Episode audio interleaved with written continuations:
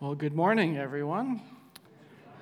It's good to be together this morning, and uh, I especially appreciate the fact that you probably had to shovel your driveway twice to get here today, and uh, I appreciate that. To those folks at home, glad that you're with us, and good for you for staying warm.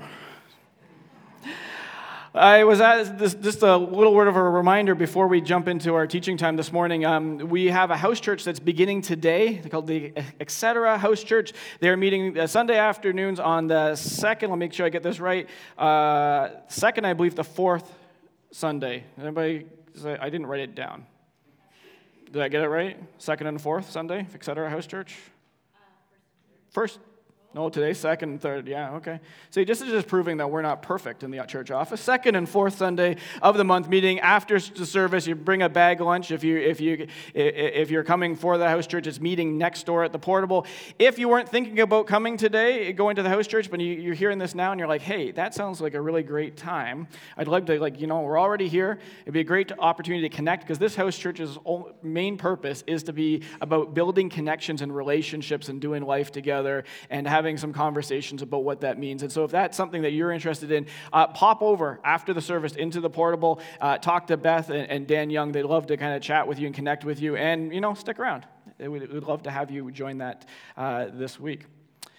You know, earlier this week, uh, Michelle and I were working in our kitchen, and she said something eh, eh, that she intended to be very much a joke, but in that moment, I didn't hear it as a joke. You, you, have had these experiences before, right? Where somebody says something that they, that they mean it to be funny. And you know what? It took me a moment because it was really funny. But in the headspace I was in right then and there, I was like, what? Are you, are you serious? We've had moments like this before, haven't we? Where we're having conversations with people maybe in our house or people that uh, we work with or maybe our neighbors, and, and we just aren't sure what is going on. It takes us a moment to get on the same page. Maybe it's a joke, maybe it's a story they, they shared. It just takes us a moment to feel like we're on the same page. And this example, most of these are, are pretty innocent and they can be easily remedied by just taking a moment and, and then all of a sudden it clicks, right? But there are other relationships that we have where it just feels like we are rarely, if ever, on the same page with the other person, right? You know, the conversations that we have at best feel awkward. They maybe feel forced. There may be a part of us that feels like even though we're talking with them, like, are we actually connecting? There's something missing here. If we could just figure out what's missing in this relationship, then maybe things could be different. But there's just this feeling that there's something missing. You know, I, I do wonder if, you know, this might describe how some of us feel when it comes to our relationship with God and, and how, it, how our uh, practices of prayer kind of feel to us. That, you know, we try and we try and we try to do the right thing and we, we try to pray and we're, we, we want to connect with God, but we can't help but have this feeling that there's something missing, that we just aren't quite on the same page. We're just out of sync. And that things aren't actually clicking the way that we feel like it should click. Like, aren't we supposed to be connecting with God in this moment? And if we aren't feeling like we're connecting with God, we might find ourselves saying, like, well, what's the point?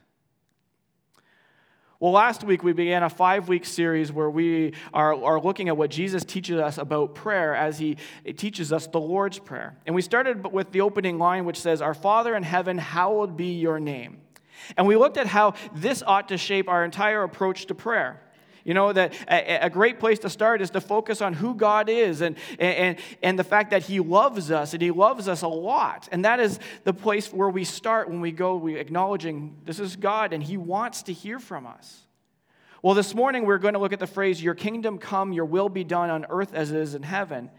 And I'm going to suggest to us that as we look to include this practice of prayer, that it can sort of be maybe that missing place, that missing thing when it comes to our connection with God. That if we are feeling like there's a disconnect, like we feel like we just aren't actually, we aren't sure what we're doing even when we're praying. Well, this learning to pray, your kingdom come, your will be done, actually is a, is a key part to us figuring out what does this relationship look like that we might want to have with God.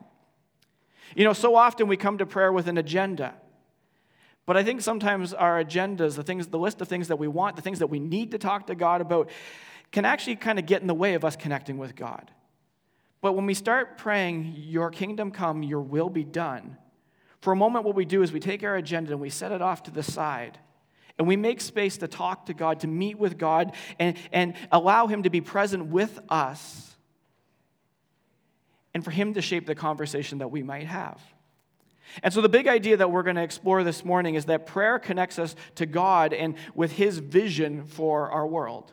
Prayer connects us to God and His vision for our world. And so I'm going to read the Lord's Prayer for us again this morning. Uh, at the end of our time, we are going to pray the Lord's Prayer together, like we will throughout this series. But for now, let me just read these words of Jesus. This then is how you should pray Our Father in heaven, hallowed be your name. Your kingdom come, your will be done on earth as it is in heaven. Give us today our daily bread and forgive us our debts as we also have forgiven our debtors. And lead us not into temptation, but deliver us from the evil one. Amen. Now, I'm not a particularly crafty person. In fact, I would say I'm not a crafty person uh, at all. But there's something that I do notice about those of you who are crafty people. And I'm going to take, for example, those of you who are into knitting or crocheting. Is that, that am I getting, some of you are doing it right now? Yes, I can see that. Wonderful. Good, good for you. I appreciate that, actually. You might as well multitask. Uh, you know what? The thing that I appreciate about when I talk to those of you who are knit or crochet is when I say, hey, what are you making? And you always say it's a scarf, or it's a toque, or it's a sweater, or it's a pair of mittens. You always say what it, that's what it is to you. But when I look at it in my uncreative self, at best I could tell you it looks like a dishcloth, okay?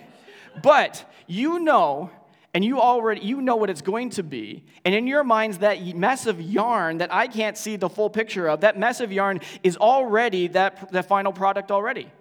You just have to get it there. It already is a toque. It is, already is a scarf. It just needs to be completed. This is a good image, I think, for us to keep in mind as we think about what Jesus taught, teaches us about prayer when he refers to the kingdom or the kingdom of God. Because the kingdom of God is the vision of what could be and what will be in God's realm, the way God would have it be. Which is why Jesus teaches us to allow the kingdom, to shape how we pray. See, the kingdom, was sometimes referred to in the Gospels as the kingdom of God or, or the kingdom of heaven, is the central part of Jesus' life and teaching. The kingdom refers to the reign and rule of God, which, in which God's values, his justice, and his love prevail. And as Jesus talks about the kingdom, he talks about it in terms of something that is already, pre- already true, as a present reality, but at the same time is somehow a future hope. It is both something that is here and now, but yet also something that we are waiting for. And a key part of Jesus' teaching is that with him showing up on the scene, that the kingdom has come to earth. That is to say, that the way that things are in, in God's realm, and we sometimes say refer to this realm as heaven, is somehow breaking into earth and is becoming known in the here and now.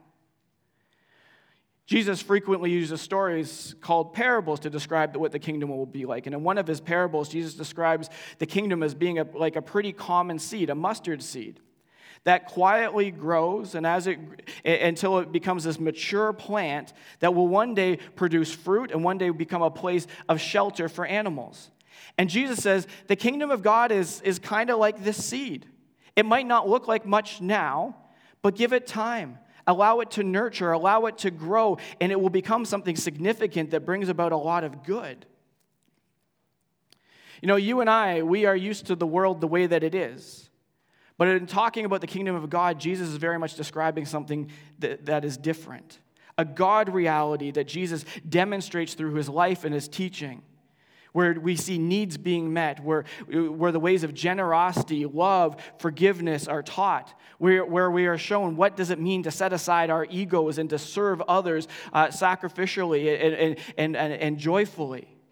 And if we skip to the end of the story in the book of Revelation, a, a time, uh, there's a scene described of, of a time when there is no sickness, there is no war, where relationships are made whole, and where all of creation has been healed. And all of this describes the life and way of the kingdom.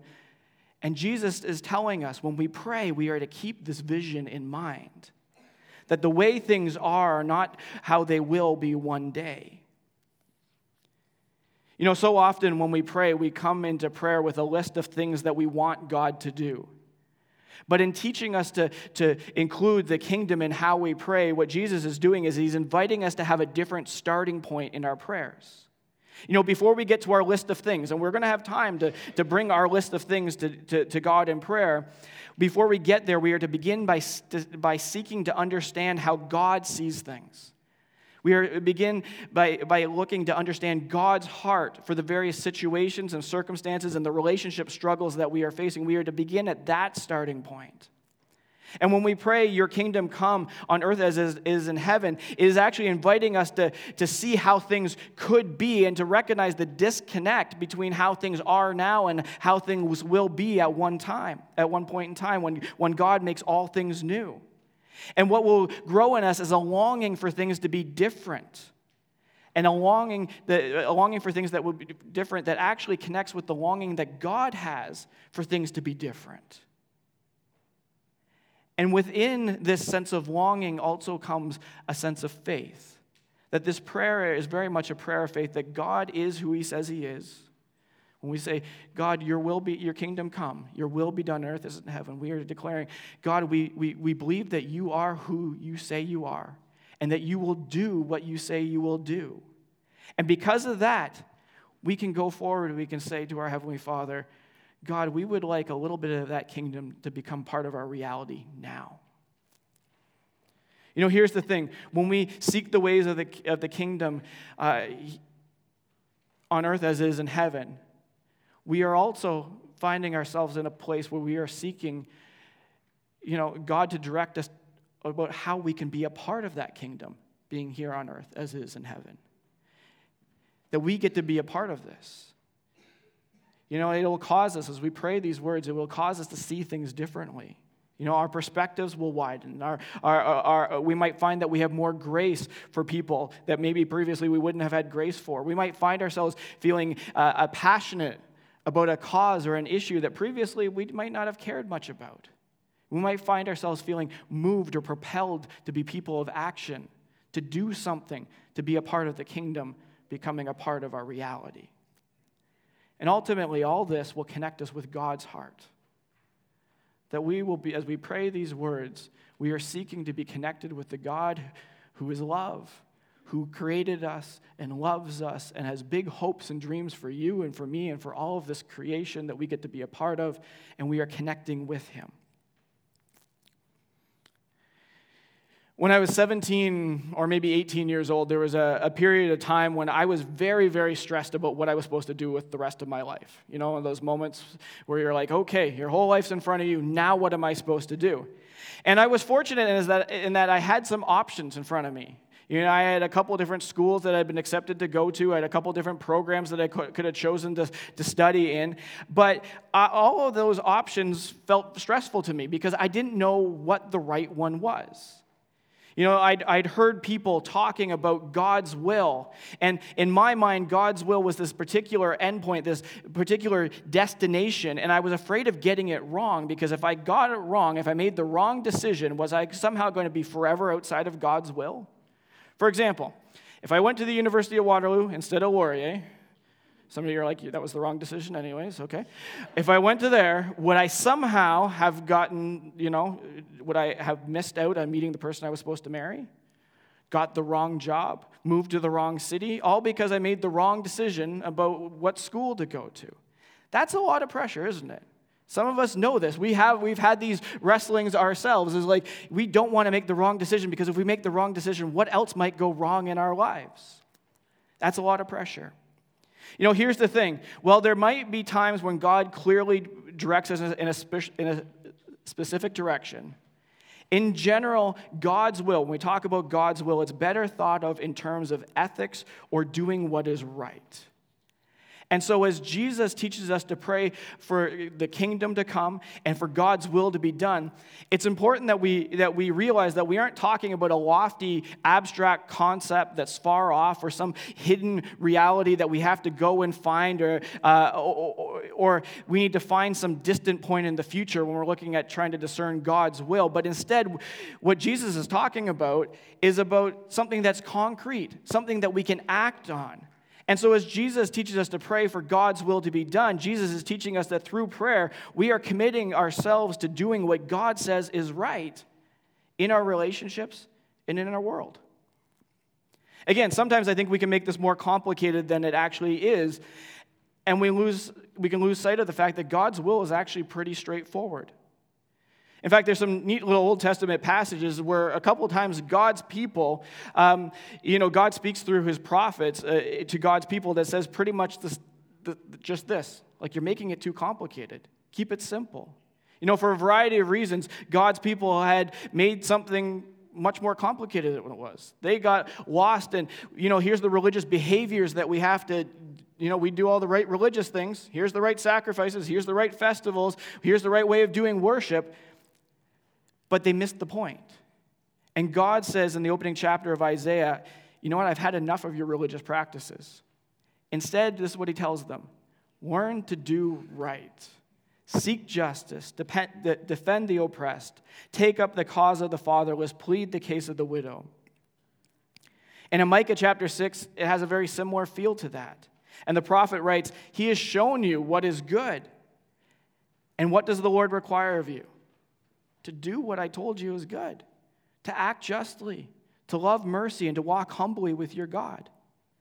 In both of these situations, God's people were busy doing religious things that they could have said, hey, we're doing the right thing, check. But God says none of this matters if you aren't actually doing the right thing in your relationships with other people. And so we need to keep this in mind as we pray, Your will be done on earth as it is in heaven. Because the point that Jesus is making is that as we turn our attention off of ourselves and we seek God's ways and what the life of the kingdom will be like, then we're going to discover, we're going to be reminded what God wants us to do, what God's will is, what God's right actions are in these situations, and we are to be acting accordingly. You know, this is not a prayer that the right thing will be done by somebody else or even just be, that God will somehow make it happen. It could be. But ultimately, it's a prayer of commitment where we are praying that God's will will be done on earth as it is in heaven through us, that we are willing participants in doing what God thinks is right, and we are committed to making it so in our lives. Now, as we think about this point, there's a couple things that, that we can keep in mind that we, I think we ought to keep in mind here. And the first is that there are things that will keep us from properly sensing God's will in our lives. Now, this one right here could be a whole sermon for another time, but we do need to, need to recognize that, that there are things that are a part of our lives that will make it difficult for us to discern or, or to remember what God's will is, what the right thing to do is. You know, when we are committed to sinful habits, we might find it easy to justify doing what is wrong. When we are too busy, we may, may, ha- may not have the time to learn what God thinks is right. When our lives have become all about us, we might not have the capacity to see how God might want us to do anything different with our lives than what we currently are doing. And this leads us to our next point that we need to make space to discern God's will in our lives. You know, this is one of the things that I, am learning right now is that I need to figure out how to slow down the pace of my life. I need to figure out how to slow things down. And there's a bit of a selfish desire to uh, part, part to this, but there's also the part where I'm recognizing that when I don't slow down, my relationships aren't what I want them to be. My relationship with God isn't good. My relationship with my family isn't what I want it to be. Learning to slow down is a good thing. And what I mean by learning to slow down is not necessarily that I do less, but that I find moments to actually calm myself and to be present in the situations that I'm in, to be, be able to listen, to be paying attention. Because when I make space to listen, then I can figure out what the appropriate next steps are. I can figure out how to, you know, act properly in my relationships with others much better than when I am busy. You know, when I'm rushed, I do not make good, loving decisions. And my guess is you don't either. When we are rushed, we do not make good, loving decisions. So we need to make space to slow down so we can discern God's will in our lives. We need to make space for spiritual reflection. We need to make space for prayer. We need to make space to meet with other people who can, who can speak into our lives and help us discern what is good and maybe where we're going astray. When we do these things, we are making space to listen and to be, have God's idea of what is good and what is right for us become clearer. Lastly, for God's will to be done, it means that we need to be willing to do our part. I was reminded of this this week as I was going through my, my reading. I'm reading through the Gospel of Matthew right now, and, and it struck me how Jesus, throughout the Gospel of Matthew, sends his disciples out to go and to do ministry, and basically to go and to continue the ministry that Jesus himself is doing.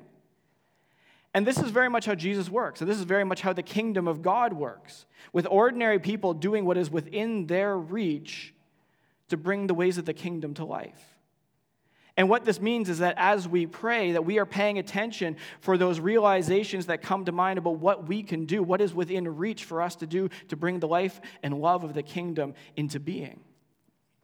You know, we have some neighbors who aren't as mobile as they used to be, and from time to time I find myself praying for their health, praying that they will have the supports that they need. And the other day, as I'm outside shoveling, it struck me. I can go across the road here and shovel.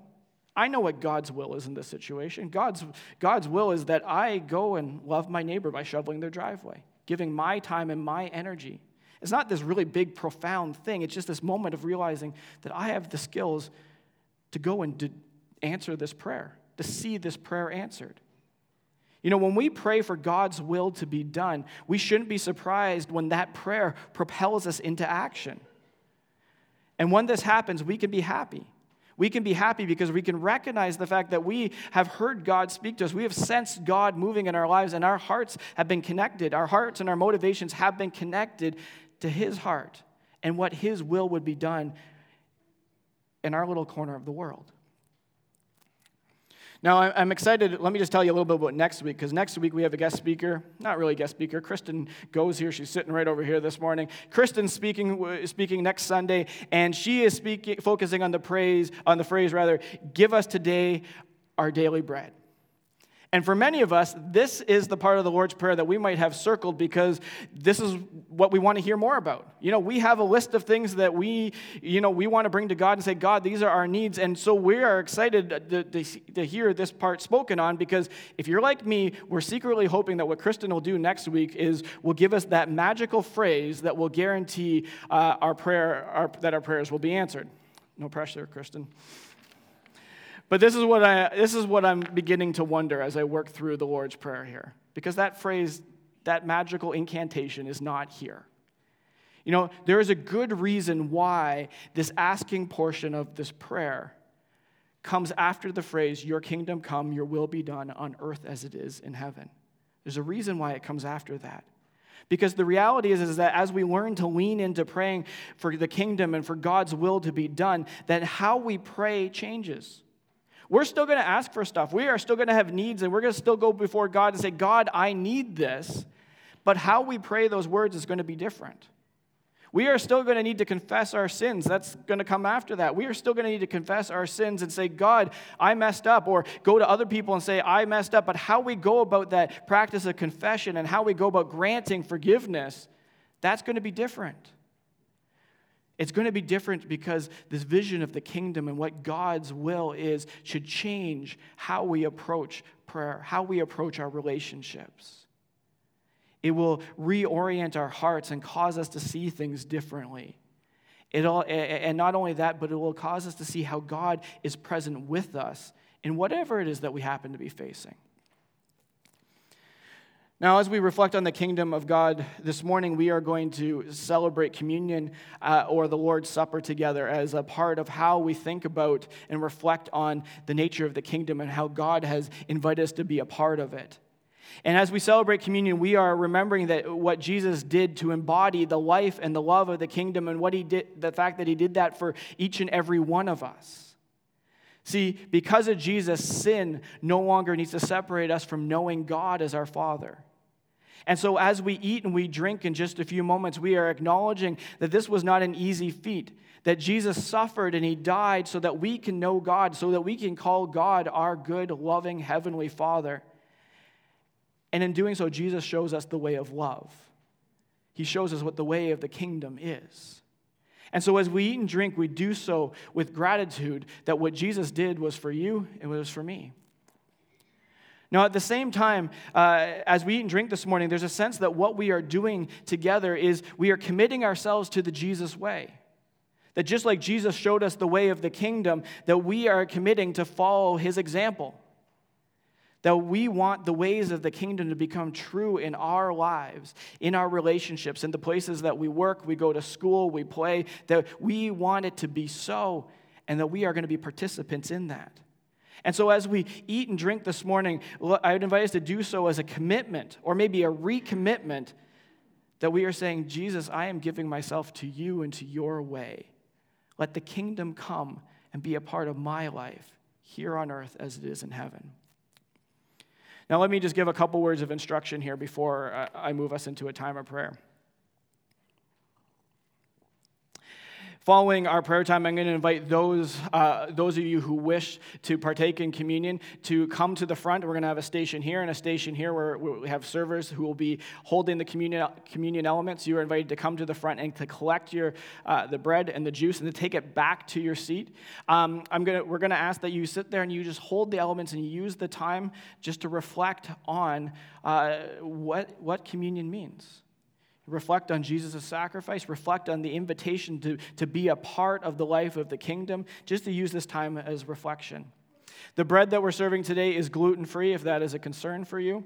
Uh, if you are unable to come to the front, uh, we just ask that you just put your hand up, and we are very willing to bring communion to you. If, uh, we are prepared to do that this morning, and so don't be shy. Put your hand up. I, some of you already told me you're going to have your hand up really nice and high.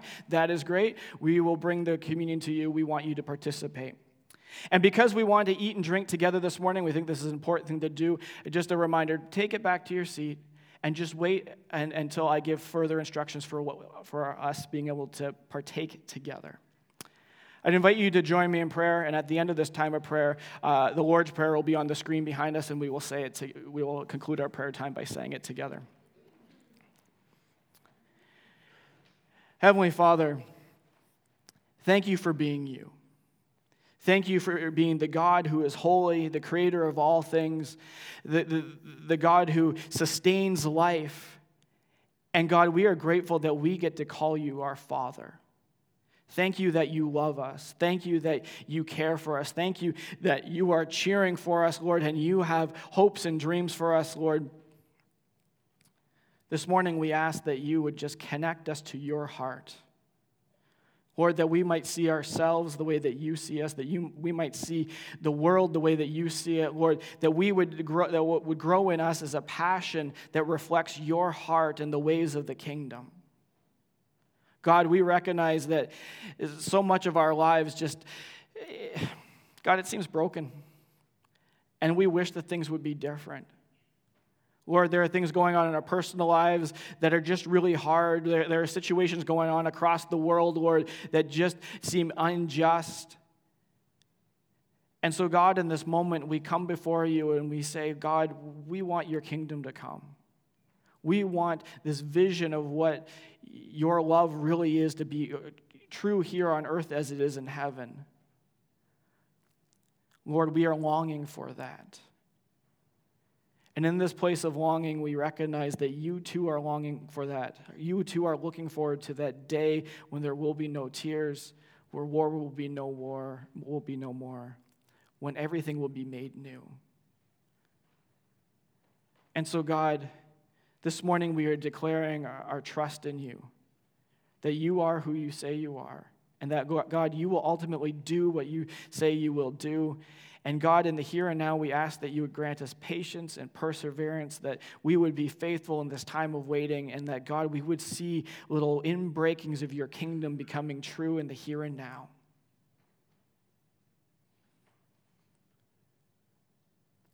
And God, as we have opportunities to do so, may we be moved to be a part of your kingdom. May we do what is right, what is just, what is loving in our relationships. May we be defined by your ways. God, may all of that shape who we are and what we are about. God, as we go into the week ahead, there are things that we need. And so, Lord, in this silence, we quietly just whisper a few, few of these things to you.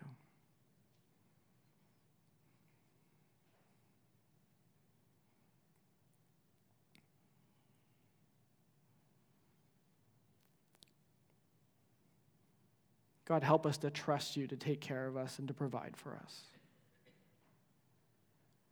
Lord, there are things this week that we have done, things that we have thought, things that we have said that have not been right. People we have offended, people we have treated unjustly. God, before we come to the communion table, we take a moment and we confess these things to you. God, recognizing that our lives are often not in alignment with the kingdom. Forgive us, we pray. Help us to be better. And then, Lord, in those moments where other people offend us, may we be slow to anger. May we be abounding in love. May we be quick to forgiveness. Lord, may our responses reflect who you are. And in doing so, Lord, in the act of forgiveness, may something new and beautiful emerge. God, there will be times this week where we face temptations, where we will be tempted to make life about us, where we'll be tempted to objectify another, we'll be tempted to be greedy and, treat, and, and to pursue ways that are un, ultimately unjust. God, would you protect our hearts and our minds? Would you give us the gift of a second thought? Would you give us wise insight and the influence of others who can speak into our lives and maybe point us in a different direction? Lord, protect us, we pray. God, as we focus on, on communion, on the sacrifice of Jesus, we just ask that you would speak to us in these moments, that this time of reflection might be one where we just sense you reminding us of what you think of us and Lord, perhaps giving us a thought that will go with us into the week about what we can and should be doing. In your name we pray. Amen.